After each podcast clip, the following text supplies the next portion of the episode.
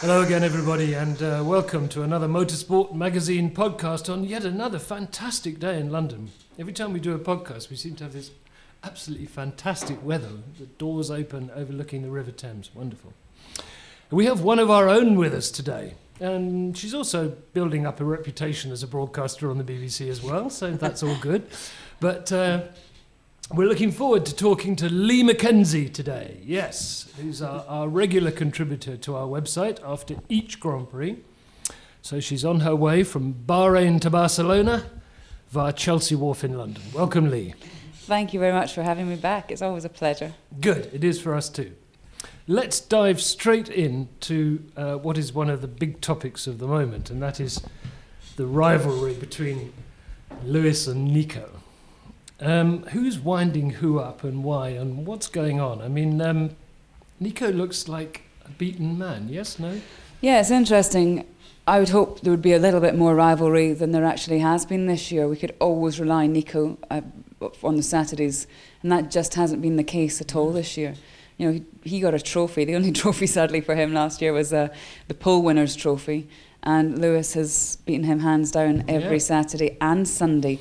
Um, but I thought his comments after the Chinese Grand Prix were just a little bit odd. You'd have to imagine that he absolutely believed what he said about Lewis trying to back him up into Sebastian. Yeah.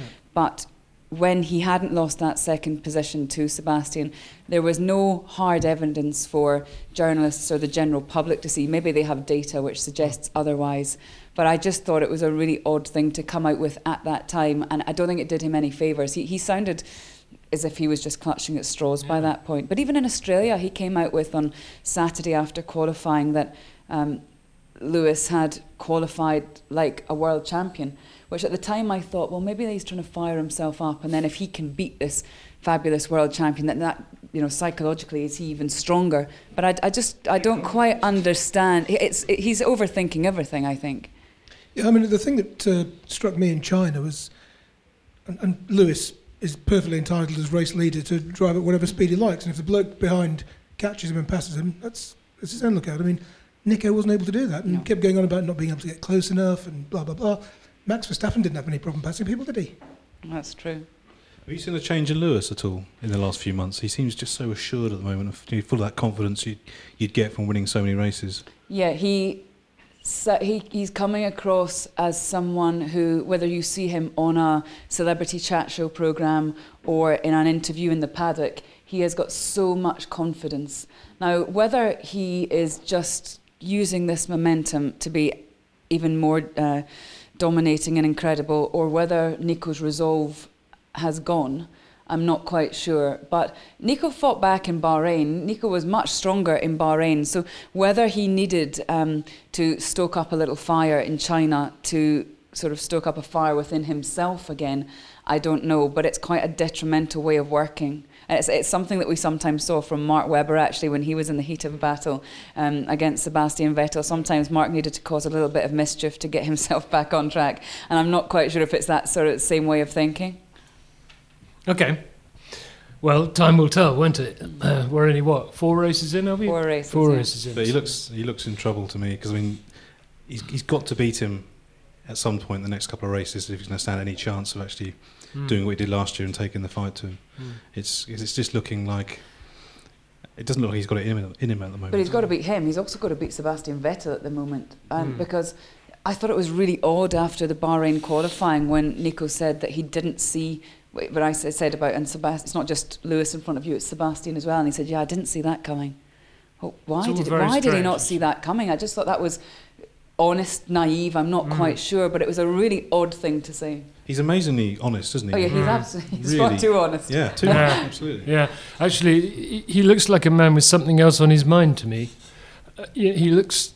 very slightly distracted by something. I don't know what well, it he is. He is about to become a father well, in August well, as well. You, maybe. I, I mean, know. But Lewis is on fire, isn't he? I he mean, he's yeah, he's on a different level. Yeah. I wonder if the, the sports personality win has had an influence on him at all, because he's that recognition of the public, the acceptance of the yeah. public he never really had that fully before, and maybe he has now. I don't know if that's yeah. a factor. Maybe it's but, maybe, maybe yeah. it's not. Maybe it's something to do with the um, Nicole situation, the Scherzinger situation. Maybe because that's all kind of out the way. Yeah. I just think if you bring a dog onto a red carpet, you're going to win an award. I know, do you know, actually, at, at that night, because I was hosting the red carpet, the pre-one-hour show, and afterwards, Rory McIlroy's family said, next year, we're going to turn up with a pack of hounds. I was like, he was like so absolutely sure that it was Roscoe that had won Sports Personality of the Year and not Lewis. So, but I was in Monza on Friday, and, uh, and Roscoe was there toddling around as well, which was lovely. So, yeah, it's, it, that's the perfect relationship, I think, Lewis and his dog.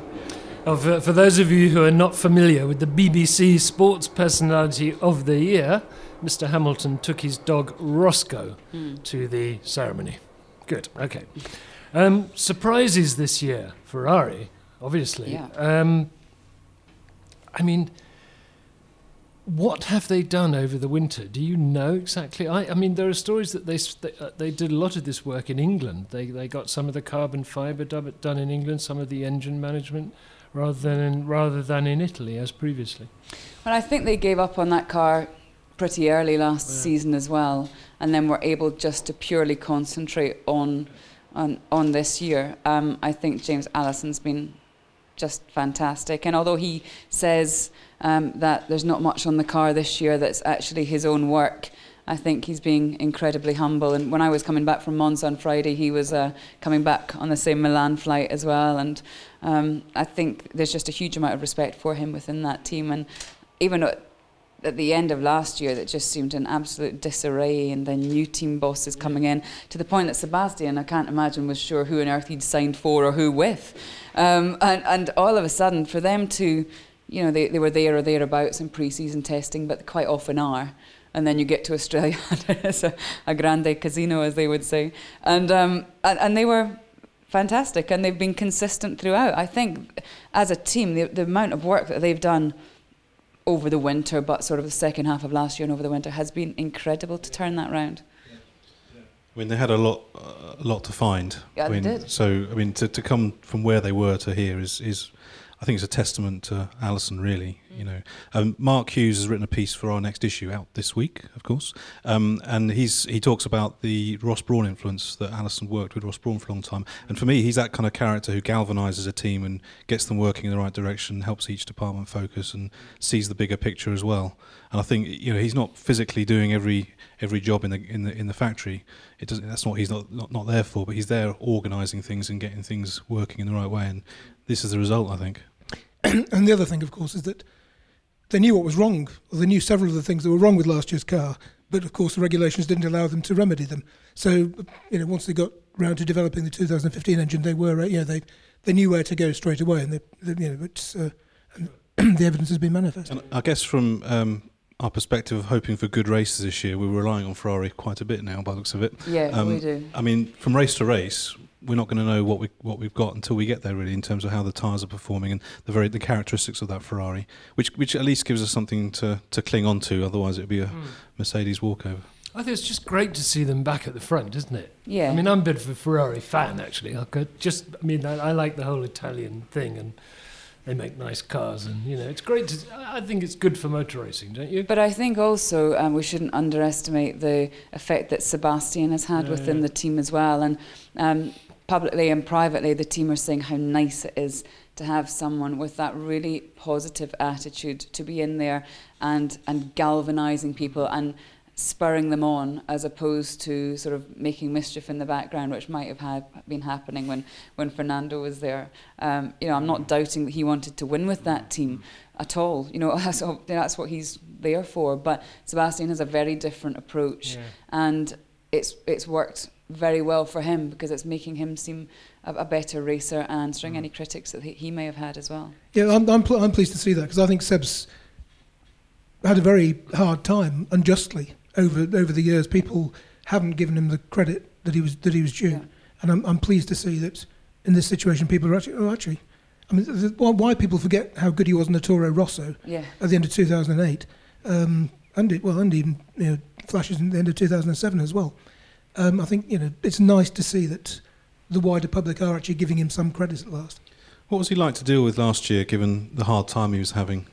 Well, he, he wasn't... I have, I have a good relationship with Sebastian, and he's fun, uh, he's mischievous, he's flirtatious in interviews, which gets everyone into trouble, but he's quite he's clever. He knows exactly what he's doing. And last year we didn't see that at all. I did a nice uh, sit-down piece with him at Silverstone, and he was just, I don't know, tired is the way I would describe it. And then I spoke to him for quite a while in Malaysia, and um, he just said that he was rarely happy last year. You know, the, uh, more often than not, because he, he wasn't understanding probably why Daniel was beating him, um, why he couldn't suddenly get the best out of the car. So he doubted himself. There's a story that um, between uh, Bahrain and Barcelona, he got in a, well, glorified transit van and, and went off and went to Kerpen and went karting mm. and just needed to sort of go right. go karting and find himself and, and try and enjoy motor racing. And mm. when I interviewed him in Silverstone last year, I found a quote, because I was doing Wimbledon as well, and I found a, a Roger Federer quote which went along the lines of, you know, sometimes the media and people at home need to realise that this is a dream. Why you started as a child, you mm. just actually want to go out and mm. enjoy it. And mm. even the bad times, they're not bad, are they? And I, I printed this quote out and I gave it to him, and he, he was really touched. He was, yeah. you thought of me when you read this? And Roger Federer said this. I was like, yeah, don't take this the wrong way. It's just a piece of A four with some words on it. And, um, and, but that's exactly what it was. And. Yeah. Uh, But you need to have, and when I interviewed Lewis and Sebastian together, you need to have, as far as Lewis was saying, that sort of difficult time to really appreciate yeah, yeah. it when it comes good yeah. again. And Sebastian had had four fantastic years. Well, Lewis had gone from two thousand eight to two thousand fourteen before he won a championship yeah, yeah, yeah. again. And, and he said he just appreciated it so much better. So maybe that's why Sebastian's better this year as well, because he hadn't had a really tough time before in Formula One. No, he hadn't. No. That was a wonderful interview you did with Vettel and Hamilton for the B B C. May I say so? Thank you very much. It was so we're great, both on, great. We were both in very good form. Great T V, and we should have much more of that. That, that so it's not a compliment, it's a challenge. Okay, right, well, let me see who I can get. Okay, um, Max Verstappen. Yes. Now, not really under the category of surprise, but even so, quite an eye-opener, isn't he? It is, but I think a lot of people carry big reputations and then they come in and they might not have the tools to deliver mm. or they might get, you know, unstuck in situations. And even when he doesn't finish a race, it doesn't seem to matter, because from the very first moment, he will prove himself. Mm. And I think and he's just a, such a lovely person to deal with. He always has Jos in the background as well over his shoulder. But when I spoke to him after Malaysia, when we'd had that... Um, big delay because of the rains, and then I think he went and qualified sixth, was it? Yeah. And I, I asked him, you know, sort of, how do you prepare for this? And he said, well, I watched loads of old videos of racing in the rain in Malaysia. And you think, God, you're young enough to be at school and you're treating Formula One like it's a school project. You know, he's studying things, and he's, and, and that's what he does. He comes to the races, he does the work at the races, he flies straight back home, and then he absolutely prepares. There's no distractions. He's not in that sort of category where he's going off and doing modelling shoots or chat shows or anything quite at this moment. So he can...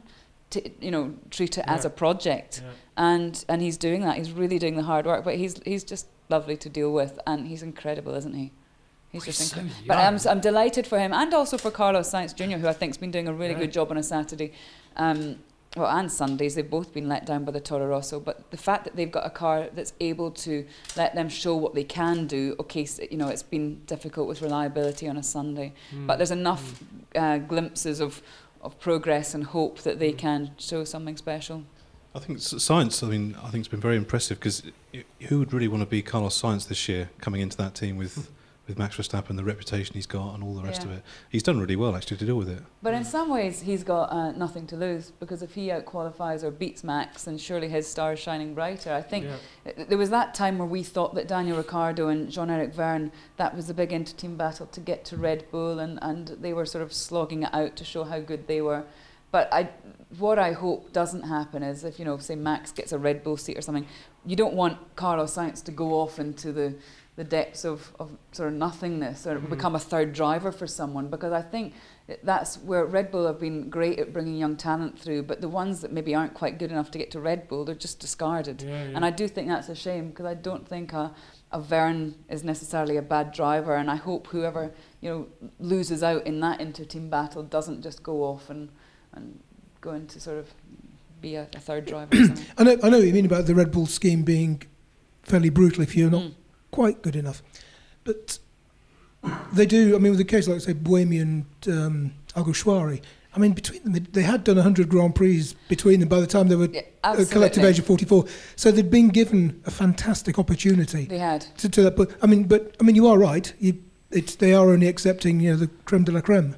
But I think Alguersuari and Buemi were, were maybe different in that neither of them alongside each other were, were sparkling too much, whereas Vergne and, and Ricciardo, I think mm. Vergne actually finished that championship season off with just marginally less points than mm. Ricciardo, so yeah, you know, I mean, that's quite tough. But but in this instance, all I mean is I think that they're both, we're, we're always talking about Max Verstappen, and quite rightly so, um, but I don't think Carlos is doing a, a bad job at all either, and I think he should be given almost the same amount of respect, because If, if Max wasn't there, we'd be, you know, sort of hailing him as the next great thing. No, I mean, I, I agree, and I think it's, it's, it's also quite interesting because, you know, his track record the last couple of three seasons, apart from winning Renault three five last year, yeah. has been a bit patchy. Mm. But Red Bull have always maintained that when he, whenever he's been in the F one car, he's looked That's really, right. really good. Yeah. And and it was only a sort of freak set of circumstances kicked off by Sebastian, mm. which led yeah. to, you know, mm. th there being a seat available when the music stopped. And Absolutely. I think I think you know. all things considered, he's done very, very well. Yeah. Let's, let's not forget his dad was a bit special. Yes, exactly. I, I'm old enough to have watched his dad in Formula Ford before, before he got anywhere near a rally car. Okay. Um, Mana Marussia. Mm. Um, what are they doing there? you, you've gone all Bernie on us.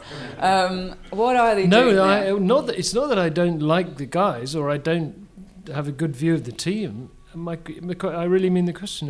I mean, I don't know how you um, attract sponsors. I think it's a very, very difficult end of the grid. Sure. Anyway, you can see that when you look at McLaren.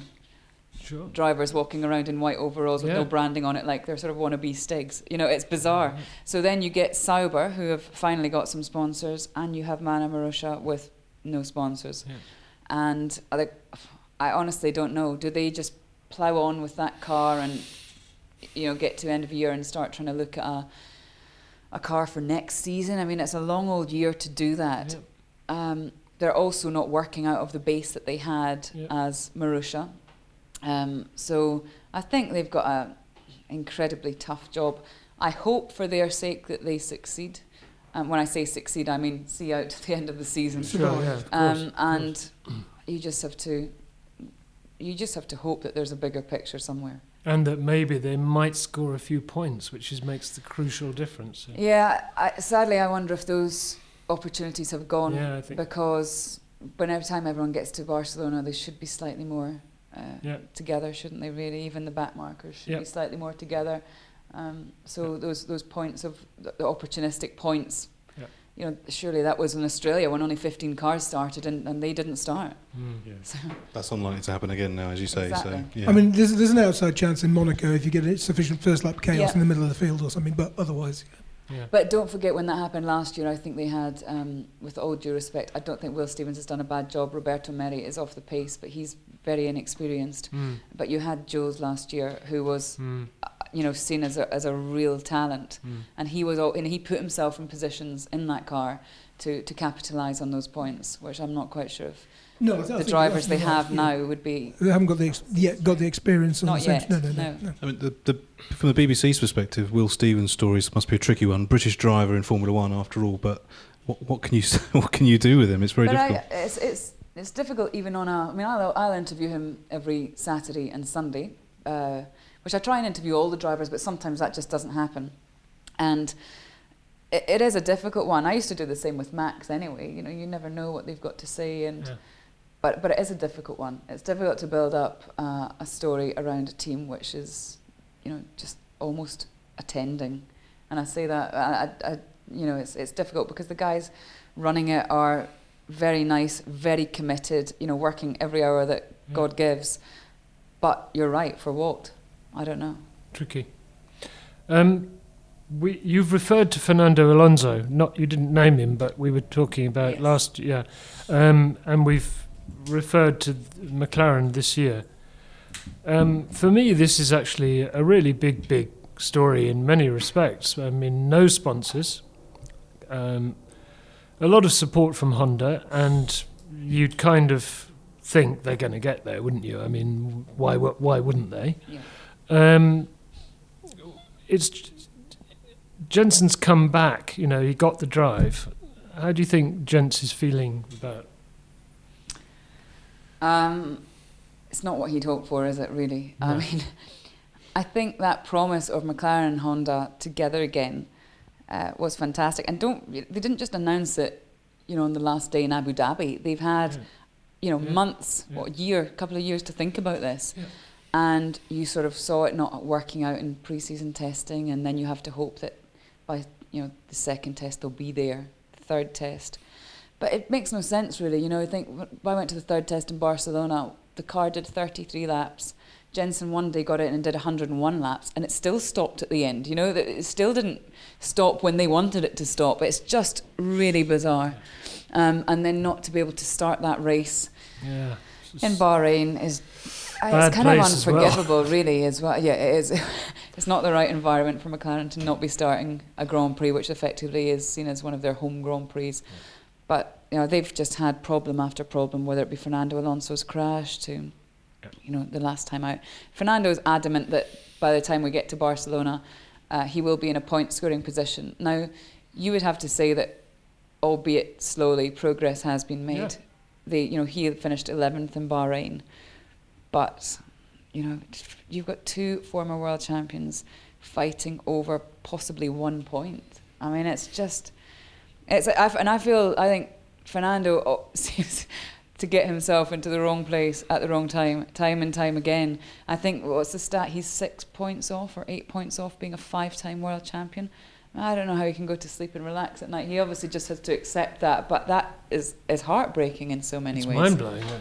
He has got a couple, though. I mean, it's, you know, it He's got a couple. It can't be that difficult I, to sleep I, you know, at night. I never feel sorry for a Formula One driver, but I do think, um, yeah, I do think that he has got so much sort of unfulfilled potential. Yeah, I, I, I concur. I mean, when, when he did those back-to-back, well, even before he won his back-to-back titles with Renault, you you foresaw, uh, you know, a stack of world championships was just going to accumulate, and mm.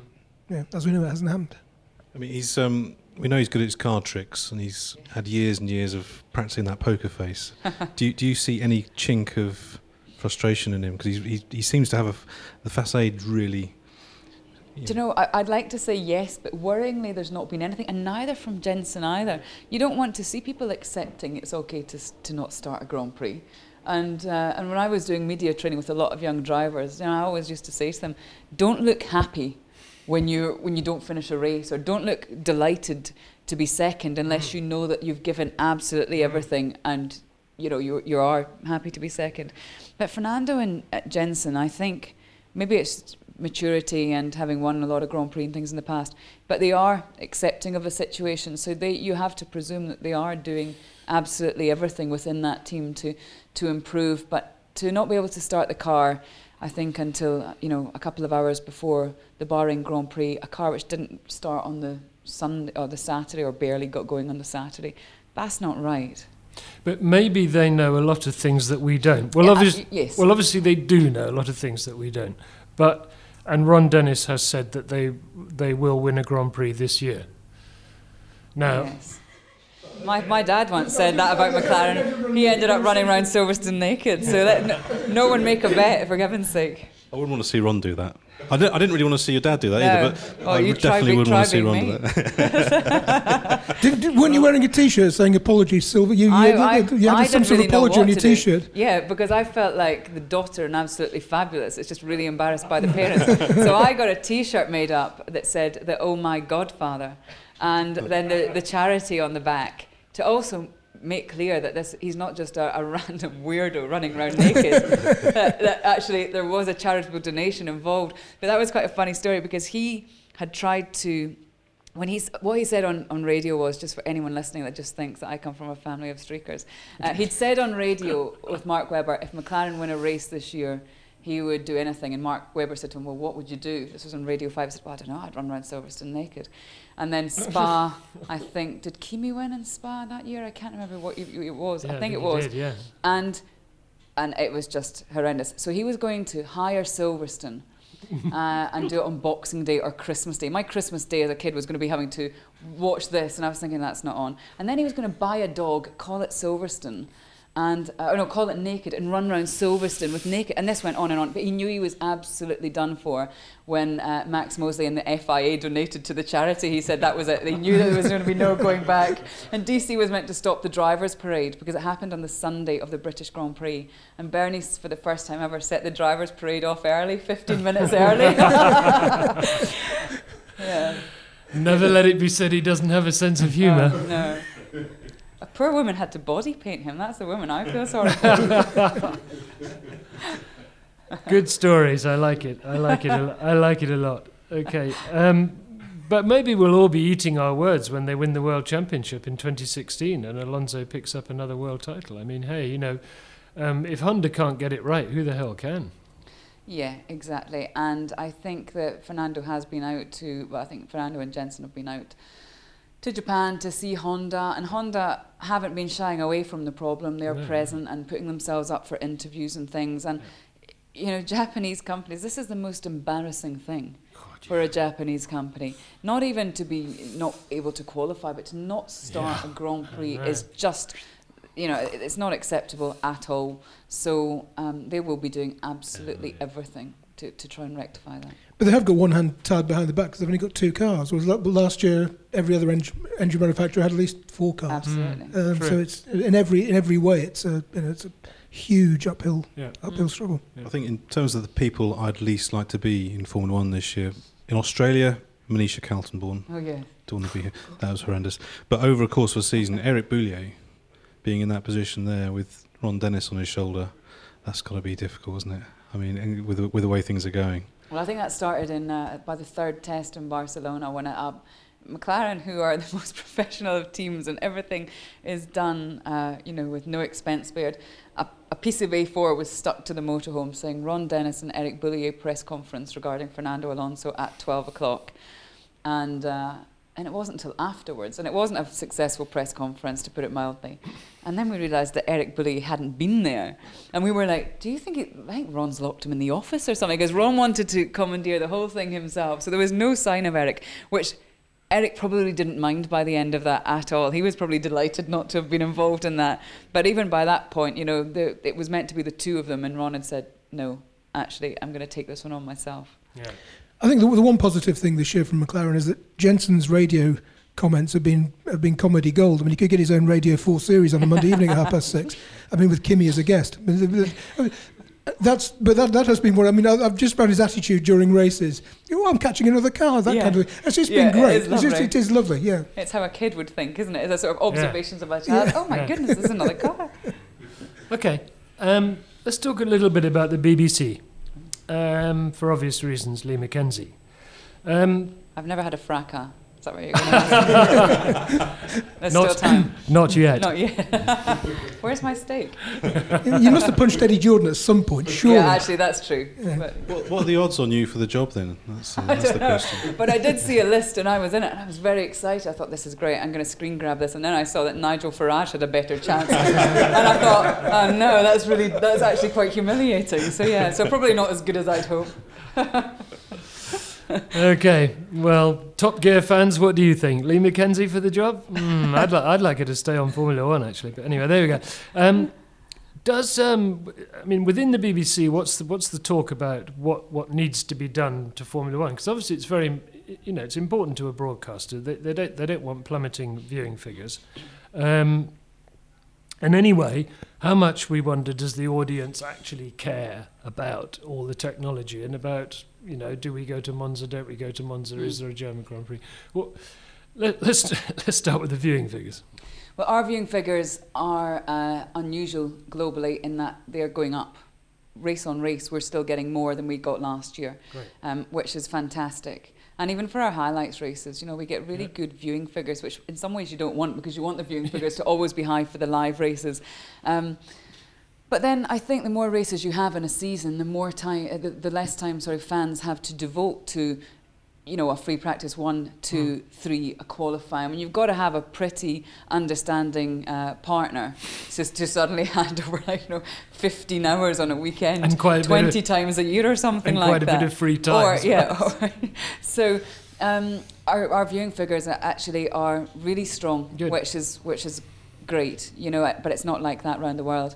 Um, and it doesn't seem, it's, it's, you know, we talk about the Lewis factor and things. It doesn't seem to really matter. They were strong when Sebastian was winning races. Yeah. But the fact that they have gone up this year, you would yeah. think that, you know, Lewis is, is, is a slight, uh, gives people a slight interest. But then they, no one wants to see someone dominating a championship. So what happens by the time you get to long summer days and, you know, people, do people want to sit down and watch the Hungarian Grand Prix to watch Lewis win again? Maybe not. So so much of it depends on other sporting occasions, sunny days, and uh, and that's what stage you're at in the championship.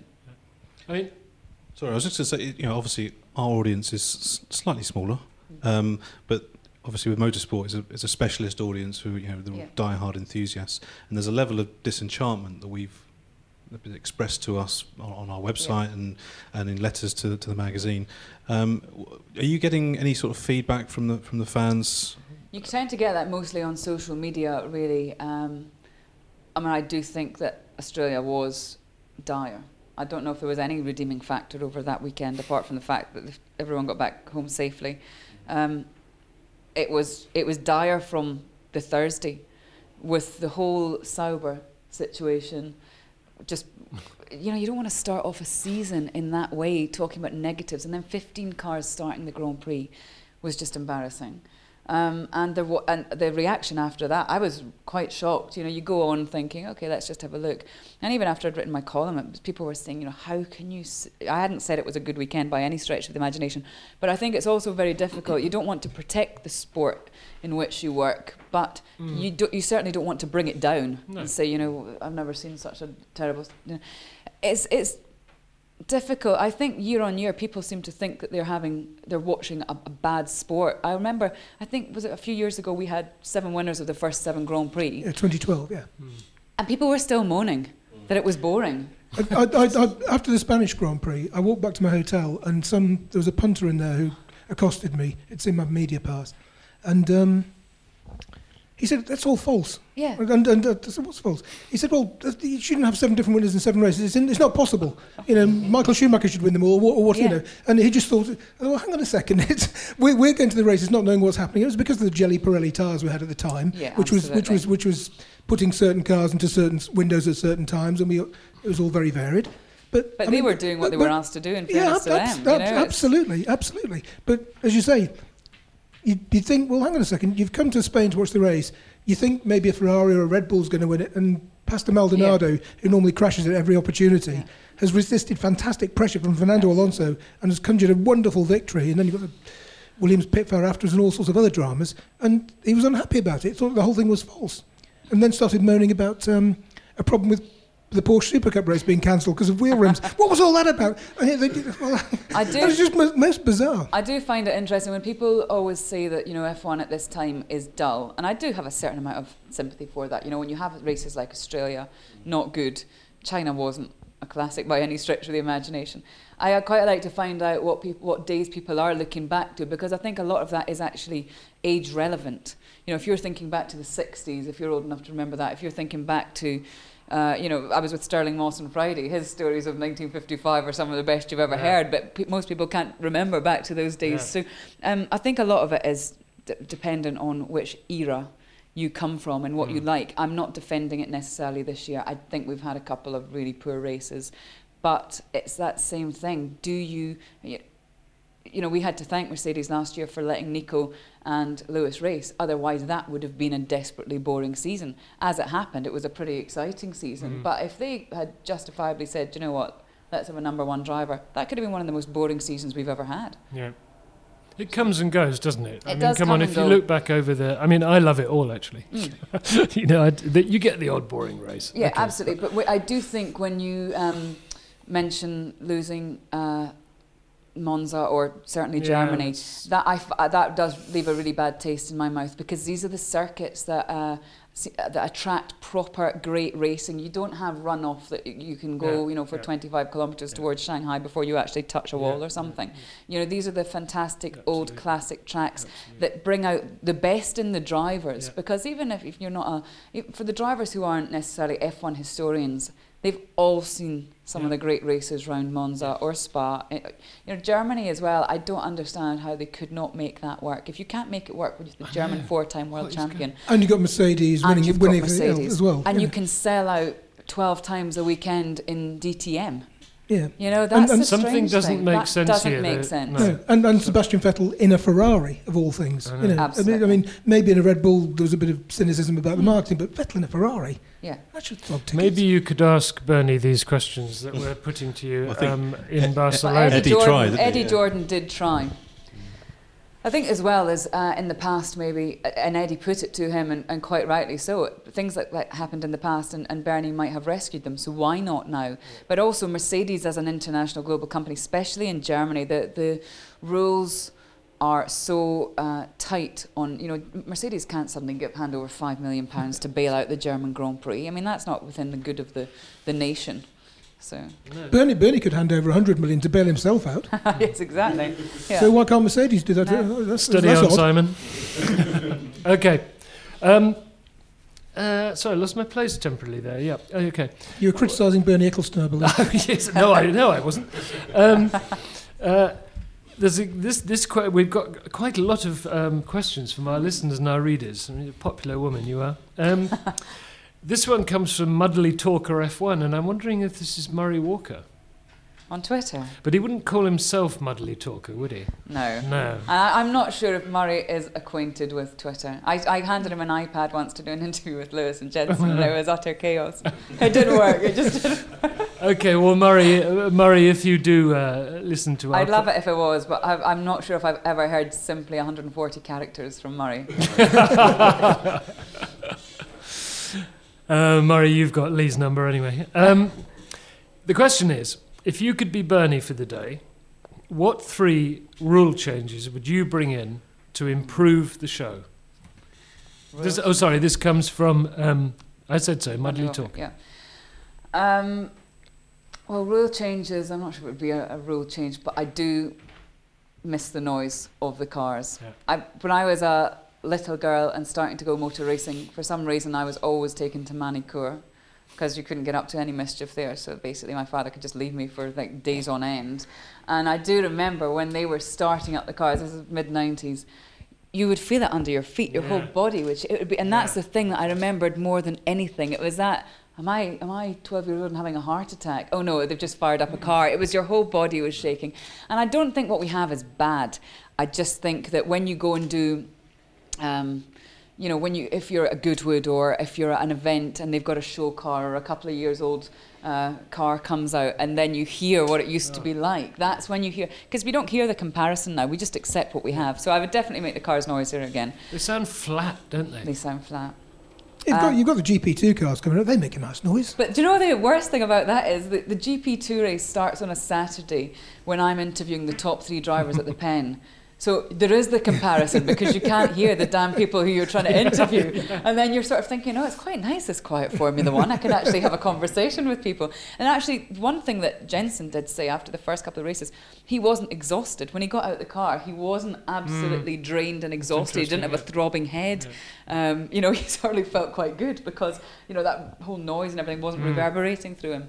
Um, so that would be one. Uh, two more. Good God, what else could we have? What about? What, what, would you do anything about the tyre situation, in the sense that it's it's it's for some for some people it's incredibly complex, and you know what what tyre are they on? Why are they on it? Well, yeah. It, it kind of I mean, gets I don't actually. I think it's not. Is it good to have drivers asking questions in a race about who they're racing and things? I always think that's slightly odd. Who am I racing? Well, you're in second, and there's one man in front of you, and probably, you know, seventeen behind you or something. I do think the tyres should be looked at, and I also think that, I mean, was refuelling a good thing? I don't know, but I'm not quite sure about all this, you know, coast and Yeah, I don't. I don't get very excited when I see a fuel graphic coming up on no. camera, and because you're saying, "Oh my goodness, Lewis has used less fuel than Nico Rosberg," they're still going to get to the end. Yeah. You, you know, unless there's five or six safety cars. I think that's you need to have more reasons to actually be racing yeah. and overtaking, and not uh, D R S passes is another thing that sort of annoys me, because as soon as we he's in the D R S zone, well, what happens in another one second time? Someone else is going to be behind you again, so you get a bit of movement on track, but is it manufactured? Well, yes, yes, it is. I think okay. I'd bring back a tyre war. Yeah. Tyre war would be fantastic. Yeah, just but get I rid just of control tyres. It's it? it's a bit old old school these days to do that. I don't know if it's but if then it's I possible. Wonder what did Pirelli get out of it, apart from occasionally a whole load of abuse from people like us. You know, you've got to be quite brave to be a tyre manufacturer in Formula One when, when you're the only tyre manufacturer in Formula One, because no one ever says, "Well done, Pirelli, that was fabulous." They only say, "Well, that was rubbish." Yeah, it's, it's the only time the tyre companies get any P R apart from the tracks, but it's when something goes wrong. When it goes wrong. Well, um, Pirelli, Silverstone, Silverstone a couple of years. Yeah, yeah, you know? Yeah.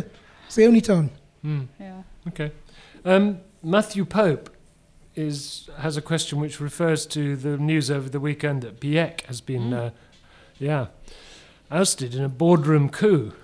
Surprising news, I thought, actually, by by by Mister Winterkorn. Winterkorn. Um, anyway, the point of the question that Matthew sends is, is you know, do you think we'll see Audi come in now? Well, there are a lot of uh, rumours, mostly started by Eddie Jordan, I, I think, about this happening. If you speak to Alan McNish. There was just a great moment. I'm probably being very indiscreet, but we were watching Good. Eddie uh, interviewing Bernie, and Eddie and Alan are always arguing about whether Audi will come into Formula One. And Alan, being Mister Audi, is like, "It's not going to happen. It's not going to happen." And then when Eddie asked Bernie the question, and Bernie said, "I'll be willing to step down if Audi would like to come in," Alan just picked up a pen and threw it across the room and sort of, "Ah, I know this isn't going to happen." So whether they do or not, I don't mind, but I just can't wait to see Alan McNish's reaction when they all turn up and he finds out he's the team principal or something, because Eddie Jordan tells him it. Um, or the ambassador. But you'd have to think that it is an option, and the group have got Stefano Domenicali, haven't they? Yeah, so yeah. I, I, you would think with appointments like that, and then... Um, Cool, yeah, stepping down, I don't know. They know a fair bit about hybrid power. If, if, yeah, it'd be fantastic, I think, if they did, wouldn't it? Yeah, it would, yeah. yeah. The thing about Formula One is it's aligned itself now with the automotive industry mm-hmm. um, by taking this hybrid route and appealing to engine manufacturers and you know manufacturers to come back into the sport. That's why Honda are, Honda are in there, and that's why V W are closer now than they've ever been to, to saying yes to it, because suddenly it's relevant to them. But what it's ended up with is a, is a sport that, um, with cars that make no noise. So if if they want to go back towards a, a Formula One that doesn't really relate to anything but just exists in its own bubble, which is what it was always like, for, you know, since the beginning, it could go back down that route, and we'd end up with private teams, with um, you know yeah. specialist engines built by racing companies, but you wouldn't have the money coming in from the car manufacturers. Yeah. Which way is better? I think the latter has its attractions, actually. It does have its attractions, but it's, yeah, a, it's a completely different mindset, and the sport wouldn't be churning through the, the, the, the cash that it churns through now. Mm. And that's quite a hard habit to break. Well, as you know, you're, you're dispatching me to speak to Mister Max Mosley this afternoon. I am. Gulp. Yes. So perhaps I'll ask him. Well, he, he, could, he could refound March, couldn't he? He could. He could, yeah. Get him Why would he want to do that? Well, for the new Formula One. Oh, I Damien, see. Yes. For the new Formula One that Damien's just... Just, just suggested. Excuse us. The new old Formula One. Okay, back to Lee McKenzie. Ivor Bourne. Ivor Bourne wants to know, Lee, whether you think women have the right mindset to compete at the highest level in motorsport. Well, you would have to say yes. You Otherwise, would. I'll become the most hated woman within women that there's ever been. Um, but... I mean, why not? And yeah, Jenson not? always says, when someone's asked these questions, there's always people that get asked there, Jenson always says, this isn't physical anymore, so if they're good enough to get there, they can get there. Hmm. Um, he says it's not physical anymore. He, sa he says it's not as, fi you know, it's, it, a woman isn't, a woman isn't going to be disadvantaged. Right. Um, driving a, a Formula One car, because... There's no, with power steering and power stuff, steering, a, lot, yeah. a, lot, a, lot, a lot of the physical effort exactly. that might... Have separate, you know, been a differentiator in yeah. the past. Is not there. It is not there. Yeah. So, uh, you would have to say, in that case, if there are actually no restrictions, yeah. then then why not? Yeah. Um, but I am a great believer in women should only, well, it doesn't matter what, you know, I'm not a fan of what I always call the token bird situation, whether it be drivers, whether it be journalists, whether it be people on camera, or, or in any walk of life. Uh, and the same obviously applies to men, but obviously it's, it's normally women that, that this happens to. People should be there on merit, otherwise you end up doing a huge disservice to the people who are trying. Yeah. No, I, I, I agree completely. And I have to say, when Bernie suggested, flippantly or otherwise, a few weeks ago, about, you know, a women's Formula One World Championship, one, one of the great things that should appeal, I think, in sport, um, about motor racing, as in equestrian events, is it's, they're, they're two of the few arenas where men and women can compete on an even on an even footing. Yeah. I mean, you see, see plenty of it in, in horse racing, flat racing, yeah. steeplechasing, three-day eventing, whatever. Yeah. Um, we don't see as much of it as logically we perhaps should in motor racing. Mm. But, I mean, you look back to Michelle Mouton in the early yeah. eighties in the World Rally Championship. You know, there's nothing that stopped her winning World Championship Rally. She was great. Davina Galitza, she was a hell of a skier and a hell of a driver. Yeah. Yeah, she, I mean, she was good. I mean, Desiree Wilson was the one at that period who yeah. I think...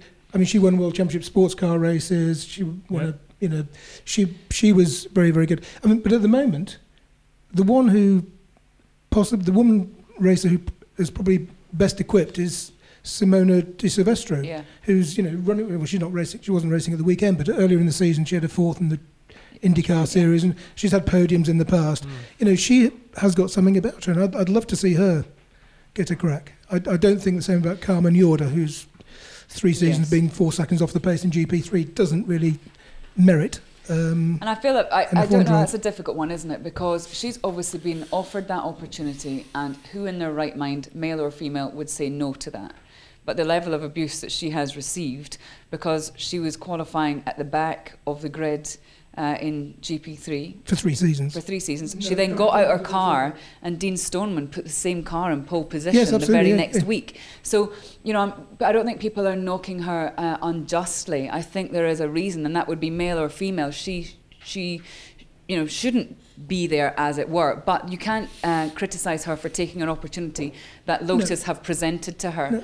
Uh, and I think, and that's and that's the difficult one. You know, why would they? Why would Lotus offer that job? No, Lotus deserves. They, they are the ones that, in no, my eyes, deserve the, the no, no, the no, abuse. No, no, I, I agree. Com I agree completely. Um, I agree. I'm just saying that, you know, she doesn't. No, absolutely. It's, it's, it's the same disservice no, you were talking I, about before. Absolutely. No, I, I do. Um, I do and get and, that. And, the, and the fault is Lotus's, not. Yeah. Not Carmen Jorda's, but... Uh. Um, but yeah, no, it's a good point about Simona, but she, she drove the Sauber a couple of times last year, but no, nothing really ever came of that. No, but it then, all fell apart. But then, then they were a team rounds. with eight drivers, well, so why well, wouldn't I think, it was, I think it was nine drivers in there, but anyway, yeah. Um, yeah, but, it, but, it, but it's a shame, and the, um, I mean, there are one or two... I mean, Tatiana Calderon's doing European F three and is sort of in the midfield. Yeah. Uh, Bijtske Visser, a young Dutch girl who was dropped from the Red Bull programme, uh, but is... being given a chance in Renault three five this year. She, was, she went okay at the opening round in Aragon. Sort of um, was run, around top ten qualifying time. I had no idea you knew so many women, Simon. I, it's, I think it's racing drivers, irrespective of gender, whether they've got two heads, whatever. I just, they're just racing drivers. Okay. Actually, it does, there's another woman question here. I don't really like these, actually. But anyway, this one comes from... Well, I just think it's all a bit, you know... I, I agree with you, Rob. I know, I know what but you're saying. Anyway, thanks for sending in your questions. Don't listen to Rob. Well, I mean, thank you, Ian Miles, for the question. But Rob doesn't like it. I just had a quick but lesson. Must try harder. Quick lesson in manners from Lee McKenzie. I used to get them from your father as well, actually. He used to say to me, "You can't ask that." Watch me, bub. Okay. Uh, anyway, Ian Miles wants to know, how does Lee McKenzie find being one of the few women in the paddock? But there aren't there lots of women in the paddock? Yeah, there are actually quite a lot. And then I always say something along the lines of, well, I hope it doesn't really matter. I mean, some drivers, you know, respond better to, yeah. to sort of women than others. But I have been bothering these people since the days of... in some cases F three thousand, certainly G P two. I've bothered some in A one G P, some in D T M. So I actually think that they just think, oh God, is she still here with that bloody microphone? They don't even say, oh, there's Lee. Or, you know, they do notice it sometimes, that, you know, because I always shove-on trainers. I'm always sprinting around. Jeans sometimes are pretty top. I don't, you know, wear dresses or anything in the pit lane. So when you do meet them out for dinner, like, oh, it's like, oh my, yes. You're a girl. So I wish I, which I should take as a compliment, but sometimes you just think, oh, for heaven's sake, you know. It's like newscasters yeah, have legs. Exactly, it's, it's along those lines. But yeah, I have, um, I have known them, most of them, Um, since before Formula sure. One, apart from these terrifying people that have been born in the nineties, like yes. Max Verstappen and things, that, that can't be right, can it? You know, you couldn't have known these people before you started Formula One because you would have been at their christening. The most terrifying thing about Max is that his dad is twelve years younger than I am. And I just think, how is that possible? yeah, I uh, have similar feelings. Well, yeah, yeah, yeah. Even more so, I'd have thought. Right? Yes, thank you very much. Uh, Let's let's come back to um, let's come back to twenty fifteen Grand Prix racing, and uh, we've had the news that Williams has posted a loss. Uh, we hear of thirty-four odd million pounds. Um, does that surprise you, in the sense that, you know, if they can't make money, how on earth are the smaller teams supposed to survive? Yeah, but they're a team who actually turned things around massively in the last few yeah. years, so I'm not quite sure how much they've had to put out to, to be able to bring back. Was that also including, was that Grand Prix, or was that including everything well, that they do? Because they've got so many other different things I know, going on, I, I don't know. Exactly. But I, I don't think it's easy for any team in term, you know, t to try and make money. Which teams in Formula One actually make money? Well, of course, Williams, as, as you just inferred, is uh, has many, many companies under one yeah, roof. I think they have Grand Prix Holdings, which is yeah, yeah. bits for Formula E and things for Jaguar yeah. and all sorts. And the Advanced Engineering Company is very, very successful, yeah. isn't it? I mean, it's it's a yes, brilliant, exactly. brilliant new technology company. So I don't, I, can't, I, I don't know the detail. I hope I'm not doing Williams. But I wonder, uh, but you know, they have had to turn things around massively. They've brought a lot of new personnel in who don't come cheap.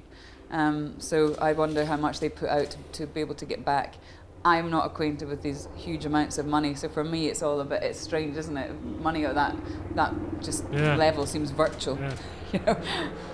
Yeah, no, exactly, yeah, yeah. Yeah, I'm upset if I lose twenty-five pounds, let alone, you know, million pounds. So I've heard. Yeah. On the subject of Williams, just back to sort of performance, what's the um, what mood have you gauged at the team this year, given that last year they were so close to winning a race, and this year, you know, they're taking a step back, really? And not just a race, the last race of last year, to have two drivers on a podium and then to turn up, and Australia was tough, not to have Valtteri racing, I think, mm. was difficult. I think he's been performing really well since he's come back, but so is, so is Massa. He seems to have yeah. stepped up again. He has, um, yeah. But yeah, they're, they're definitely frustrated. They, they need to be doing an awful lot of work as we sit here and chat to try and close that gap down to, to Ferrari, and they need to use these brakes. But, you know, Ferrari will be doing exactly the same. I'm not quite sure where they've, uh, where they've lost it in comparison to where Ferrari's gained it, but hopefully they'll be back at, at circuits like Barcelona, where they've gone well in the past, Austria, they go well. So it's funny, though, that we're talking about Williams with a kind of a negative slant. I mean, a couple of... You know, twenty eleven or something. If you'd seen that Williams was the third best team on the grid, everyone would have been going, "Wow!" Exactly. But it's, but it's all it's all just relative to the fantastic year they had yeah. last year. That's all. twenty thirteen, I think they had what was it, their toughest year that they'd had yeah. before. Yes, yeah. You know, they, so the fact that they had that incredible turnaround, but people have short memories, don't they? Now they've uh, they've tasted that champagne, they want it all the time, and yeah. I suppose we should be happy that they're. they're able to mix it up and maybe get in the way of a, a Mercedes or two. Yeah, I mean, even though they've gone a little bit back, the th things are a lot, lot better. Yes, generally, absolutely. Than, than, they w than they have been for quite some time. How, how far ahead do you think Mercedes actually are? I mean, are they are they cruising a bit, or because if they're not, they haven't got. I mean, within a few races, hopefully, we you know they're, they're not running away with it, or are they? Do you think? Well, there were signs. Oh, you can't say glimmers of hope when two people have brake-by-wire problems in Bahrain, but you have to think of it like that. That, you know, the times where it didn't go overly well for Mercedes last year were either because their drivers were sort of getting in the way mm-hmm. of each other, and it still worked out well for one of them normally, mm-hmm. or they had a problem like in Canada that affected both cars at the same time. Yeah. And there was a little glimmer of that in Bahrain, wasn't there, that when all of a sudden yeah. um, that both cars got exactly the same problem at exactly the same time. So I don't know. I mean, they even when they don't finish free practice one and two mm. uh, on a Friday because they're trying something different and they finish in fifteenth and sixteenth like they did in Bahrain, they still blast him. Mm. You know, Lewis is still getting the car and being four tenths ahead of Sebastian on a Saturday mm. afternoon. Mm. I don't think they're in trouble. I mean, there have been a couple of times in the races when you know, Lewis has been tooling around at such and such a pace. And then just every so often, if Nico gets called in first or whatever, because to cover Sebastian, and then Lewis just puts his foot, and suddenly yeah. there's another half second just yeah. materialises just Absolutely. like that. That's why as well. So yeah, so I mean, I'm, I'm yeah. whether you could do a whole race at that kind of sustained pace, I don't know. But uh, yeah, they're, they're, they're, I without think running out of fuel. Yeah, but they, they still have something in the tank, I'm sure. Yeah, I think so. I think Lewis certainly does. Yeah. Okay. Um, speaking as somebody who does not have a dish attached to the side of my house, I would like to know about Formula One on the B B C. Um, how safe are, is Formula One on the B B C, do you think? Are we going to be able to go on watching it? And um, if not, what? Well, that's a very optimistic question that I might know the answer, because I didn't know, and nobody did, uh, that we'd lost the rights until we'd lost the rights to have every race live. So I remember coming down for breakfast in Hungary and whatever race, uh, whatever year that was, was that twenty eleven? I can't remember. Yeah. Um, and seeing my boss sort of standing behind a yucca plant, and I thought, oh, he's not meant to be here. And, and that's when we were told. And then we just had to go into the track and get on with their work. So these things we tend to find out when everybody else finds out, mm. or with half an hour's notice. Um, I would absolutely hope that the B B C One say they're totally committed to Formula One. The viewing figures that they get, you know, can be five million for a highlights race in Bahrain or something like that, which is incredible. It is. Um, and Abu Dhabi, I think we had a, was it eight point nine or nine point eight wow. million people to watch Lewis Hamilton. You don't get programs good bringing in uh, things like that anymore. It's not like when twelve million people used right. to watch Coronation Street or something. So you'd have to hope that if viewing figures do matter to the corporation, that they would stick with us, yeah. because week in, week out, we can get... The fact they're showing... When we're live, I present Free Practice one, two and three on B B C yeah. Two. Yeah. And we will get more for Free Practice three on a Saturday morning uh, when we're live yeah. than Sky will get for their race coverage.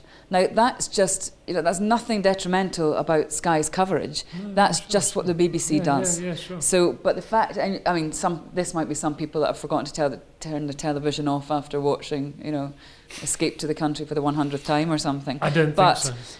But people do watch us, and the fact that they're committed enough to put on Free Practice one, two and three, and now we've got a programme called, uh, I think it's called Grand Prix Rewind, it is where Murray Walker looks back at uh, different uh, races with Susie Perry, and, and that's lovely. So they're actually putting more yeah, Grand Prix racing on uh, terrestrial television, which is lovely. So you'd have to think that they are committed, um, you know, and personally I can only hope that they are.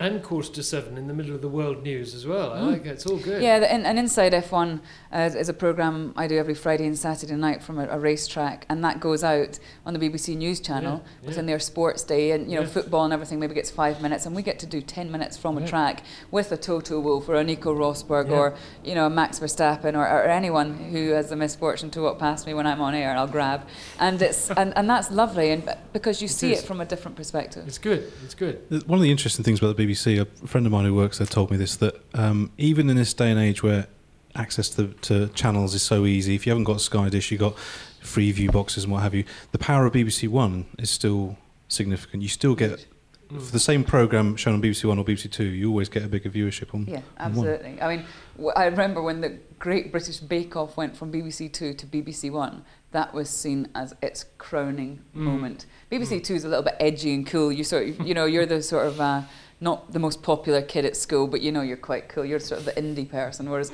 B B C One, you're out there for everyone, and yeah. it gets a huge inherited audience as well. Amazing. Which is, it is yeah. bizarre, isn't it? Just one flick it's, of a button. It's not, you know. No.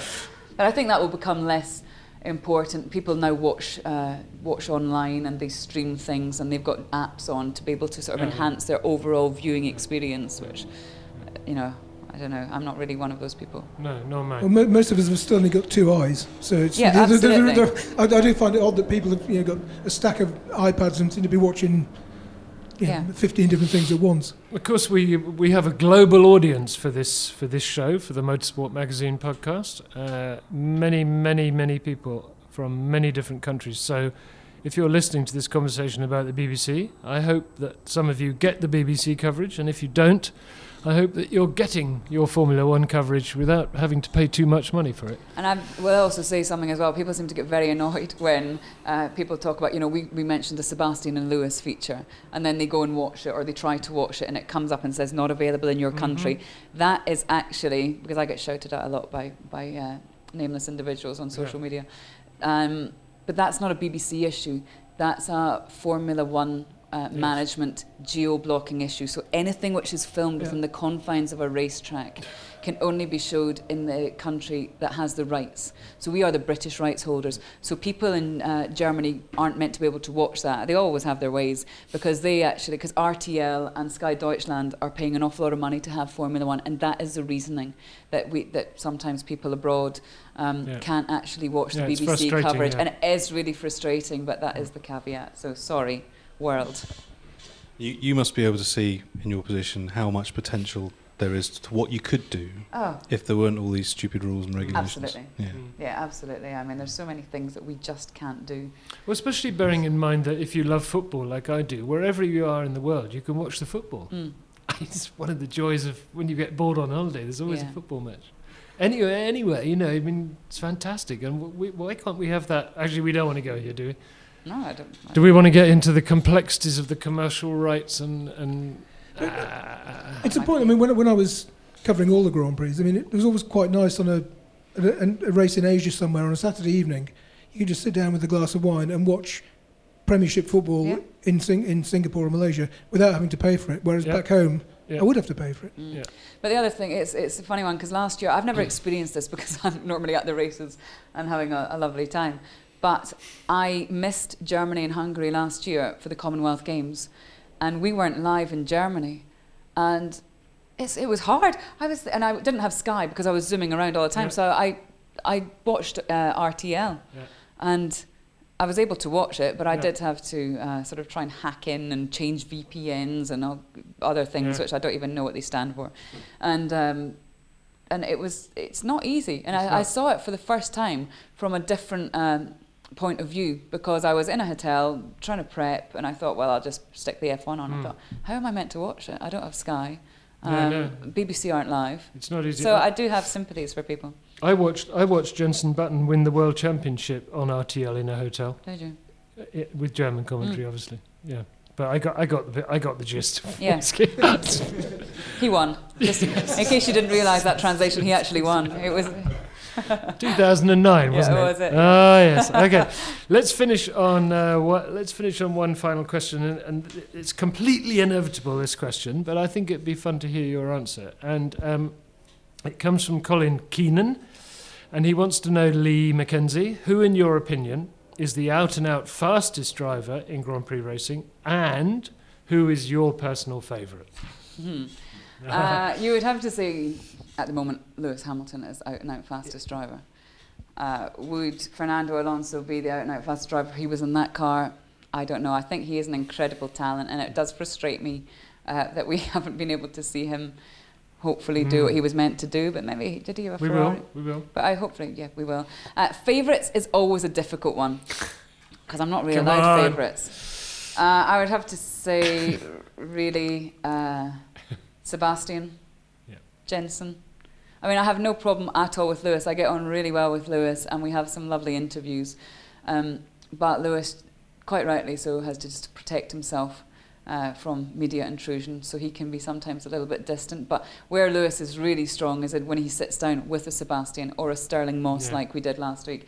And then he's like, a, a, when he's with someone like Stirling, he's like a little boy again, yeah, you know. Yeah. So I think um, I'm, I'm lucky in that I have good relationships with all the drivers. Kimi is a difficult nut to crack, let's say, um, and yeah, he's he's he's a difficult person to even get a mic to to interview. He's very talkative in the car, but he's yeah, exactly. Um, but so we don't always get the opportunity to interview him, because he'll literally come in, do the Finnish journalists, and sprint yeah. out. So, um, but in terms of looking forward to, to listening to people, and the same with Fernando, actually. I, I like speaking to him because he can say things that he's just definitely not meant to say. Yeah. You know, he loves nothing more than having yeah. that sort of twinkle in his eye yeah. and completely blowing whichever team he's driving for at the time out the water, and then just leaving the press officers yeah. flustered in the background to pick up the pieces. So, um, but maybe the, the people that I've mentioned come with uh, experience.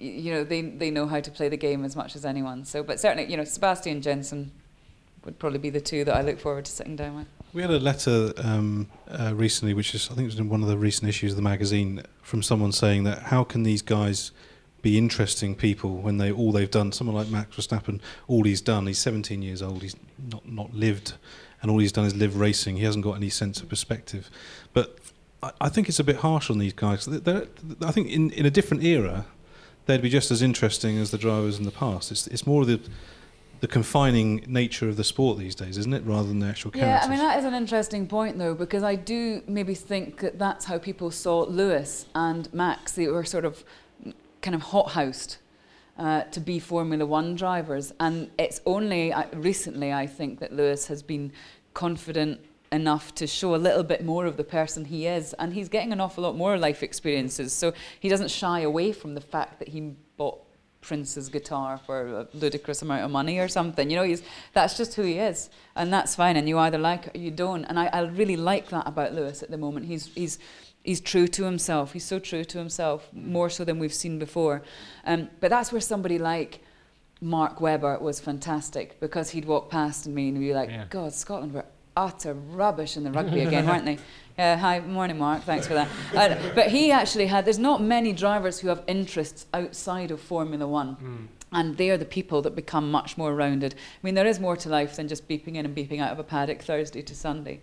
Uh, and But I think the, the, as I sort of said by the drivers I named, you, you only get that maybe through age and a bit of experience. I'm not so sure with, with Seb, though, because I remember I first interviewed him when he was... It was probably when he was a B M W reserve in two thousand seven, wasn't it? And we I arranged an interview with him, and because um, he was easy to get hold of, mm. and um, we said, and within ten minutes of meeting him, we were chatting about Beatles vinyl yeah. and and stuff. He's always been really yeah, good. That I mean, he, I mean, he's. I just thought, what an interesting kid, because he just he'd got so many odd experiences, which are just well, not odd, but I mean, odd for a odd for a young racing driver, yeah. and he was just such a rounded. An interesting guy to talk to. I, yeah. was, it was, I could have spent most of the day chatting. Well, I probably did, yeah. actually. Um, and I remember wearing a Beatles T-shirt to a race not long afterwards, and he was sitting... It was in the Toro Rosso by then. And he was sitting in the car, and he saw me walk past with a rubber sole T-shirt on, and his thumb, you know, his yeah. thumb comes up, and he spotted it and, you know, clocked it. Beatles is always a nice way to get a good interview with them. He used to get very excited, because he'd, uh, he'd see my dad... And if I was talking to him, I'd be like, ah, Father McKenzie. Ah. Because that was obviously one of the lyrics. So dad, my dad was like, you know, I've been around for ages. I went to Ayrton Senna's funeral, and I've got some kid calling me Father McKenzie. Like, he, he, no wonder he retired. I think he did enough by that point. That so, yeah. is brilliant. That is brilliant. That is such a reassuring thing to hear about Sebastian Vettel. You know, I, I, I thought, I've always thought I'd like him. Fantastic. Thank you so much. Thank you, Lee McKenzie, for coming in today and your busy, busy schedule.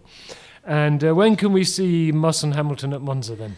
I'm not quite sure. We'll be okay. talking about that. Maybe either Canada, or I would quite like to use it at the British Grand Prix, yep. having uh, two British uh, yep. such stars alongside each other. And it was lovely. And Stirling was fabulous, yeah. and lots of use of the word crumpet and boy and other things that he was just, uh, it's just Stirling through and through. Yep, good. Uh, we all look forward to that. And uh, we look forward to your uh, reports on the website too, of course, yeah, absolutely, on much. the Mondays after the Grand Prix, when sometimes you're sitting in an airport feeling tired and yes. other times you're up and everything's fine. Good, well, we like all that.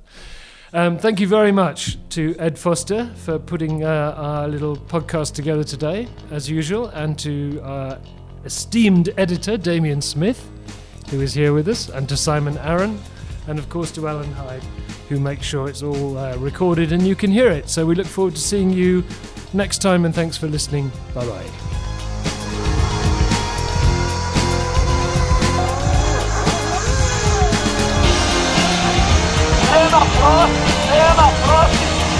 Por dentro, pra se